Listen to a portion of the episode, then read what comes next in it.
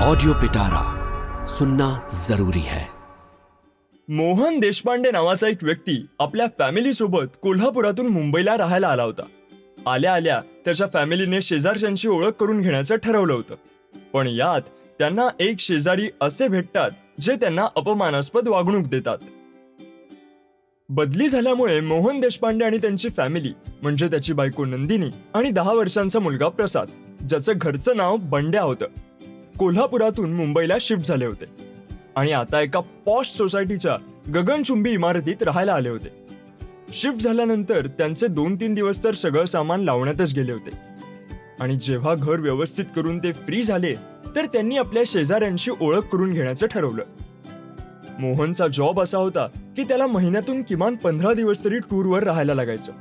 कधी कधी तर त्याहूनही जास्त दिवस होऊन जायचे. म्हणून त्याला वाटत होतं की नंदिनी आणि बंड्या जास्त वेळ एकटे असतात. शेजाऱ्यांशी चांगले संबंध असायलाच हवेत. त्यांच्या फ्लोअरवर सहा फ्लॅट्स होते. त्यातले दोन फ्लॅट्स रिकामे होते. फ्लोअरवरील तीन फॅमिलीशी ओळख करून झाली होती आणि आता ते आपल्या अगदी समोरच्या फ्लॅटमध्ये राहणाऱ्या फॅमिलीला भेटायला गेले. दारावर नेम प्लेट लागली होती. राजेश शहाणे. फ्लॅट समोर आल्यावर बंड्याने घंटी वाजवली. आतून घंटी वाजल्याचा आवाज आला नाही. म्हणून त्याने लागोपाठ दोनदा अजून घंटी वाजवली. कदाचित घंटी खराब झाली असावी असा विचार करून मोहनने दारावर थाप द्यायला हात पुढे केलाच होता की तेवढ्यात दार उघडलं गेलं. आणि एक साधारण पन्नास वर्षाच्या गृहस्थाने दार उघडलं. त्याने डोळे वटारून मोहन आणि फॅमिलीकडे प्रश्नार्थक नजरेने बघितलं. त्याच्या चेहऱ्यावरचा राग स्पष्ट दिसत होता. मोहनने हॅलो करायला हात पुढे केला आणि बोलायला सुरुवात केली. हॅलो सर मी मोहन. मोहन देशपांडे तुमच्या समोरच्या फ्लॅटमध्ये राहायला आलो आहे. मी परवाच या सोसायटीत शिफ्ट झालोय. ही माझी बायको नंदिनी आणि हा माझा मुलगा प्रसाद. मग? मी काय करू?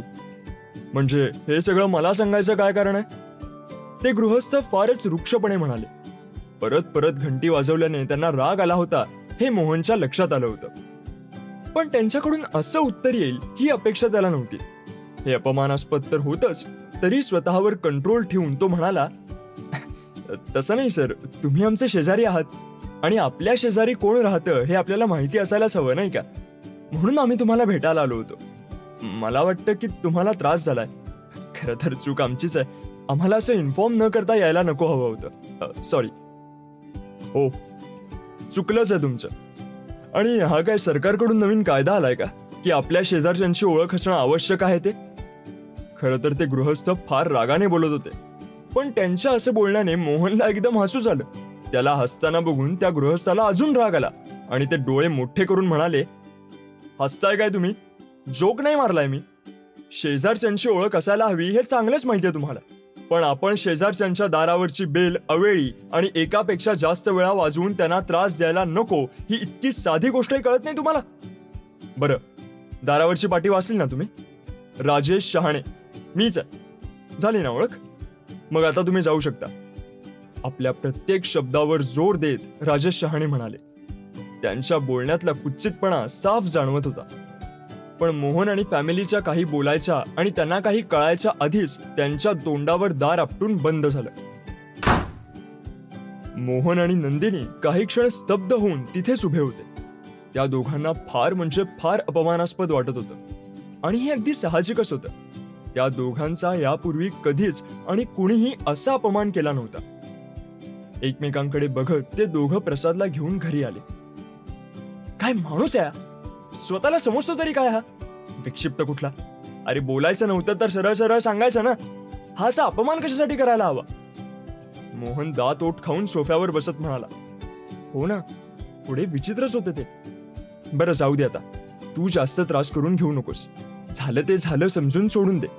असतात काही लोक असे. आपण पुन्हा कधीही त्यांच्या वाटेला जाणार नाही. ए पण तुझ्या एक लक्षात आलं का मोहन? काय?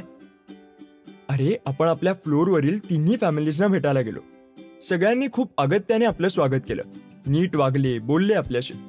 पण बोलता बोलता तिन्ही फॅमिलीजच्या एका ना एका मेंबरने आपल्याला हे जरूर विचारलं की तुम्ही तुमच्या समोरच्या राजेश शहाणे यांना भेटलात का? आणि विचारल्यानंतर एकमेकांना बघून हसले सुद्धा होते. मला थोडं विचित्र वाटलं होतं पण मी काही इतकं लक्ष नाही दिलं. पण आत्ता काही काही लक्षात येतंय माझ्या नंदिनी म्हणाली. हो मी सुद्धा नोटीस केलं होतंय.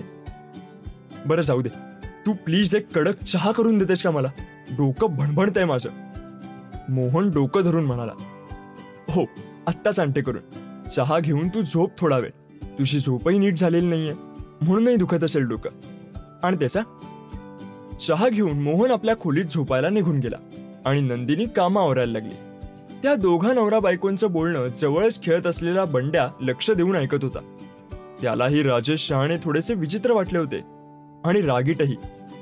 त्याला तर त्यांची भीतीच बसून गेली होती. काहीही झालं तरी त्यांच्या वाटेला जायचं नाही असं त्याने मनोमन ठरवून घेतलं होतं. पण बंड्यासाठी एक गोष्ट चांगलीच होती. की सोसायटी फार मोठी असल्यामुळे आता त्याला खेळायला खूप मित्र भेटणार होते. त्याच्याच वयाचे दोन मुलं तर त्याच्याच फ्लोअरवर राहायचे. कोल्हापुरात तो ज्या बंगल्यात राहायचा त्याच्याजवळ त्याच्याशी खेळायला कुणीच नव्हतं. बंड्या हा फार उत्साही आणि खेळकर मुलगा होता. म्हणून खेळायला मित्र भेटणार या गोष्टीचा त्याला फार आनंद झाला होता. आणि त्याचा एकटेपणा दूर होणार आहे म्हणून नंदिनीही फार खुश होती. अशा प्रकारे रविवारचा तो दिवस असाच निघून गेला. दुसऱ्या दिवशी सकाळी मोहन ऑफिसमध्ये निघून गेल्यानंतर नंदिनीने उरली सुरली कामं आवरायला सुरुवात केली. सुट्ट्या असल्याने बंडा झोपलाच होता. कामं आटोपताना नंदिनीच्या डोक्यात त्या समोरच्या राजेश शहाणे यांच्याविषयीचा विचार सुरू होता. तिला त्यांच्याविषयी राग तर होताच पण कुठेतरी सहानुभूती सुद्धा होती. तिला त्यांच्याबद्दल जाणून घेण्याची उत्सुकताही होती.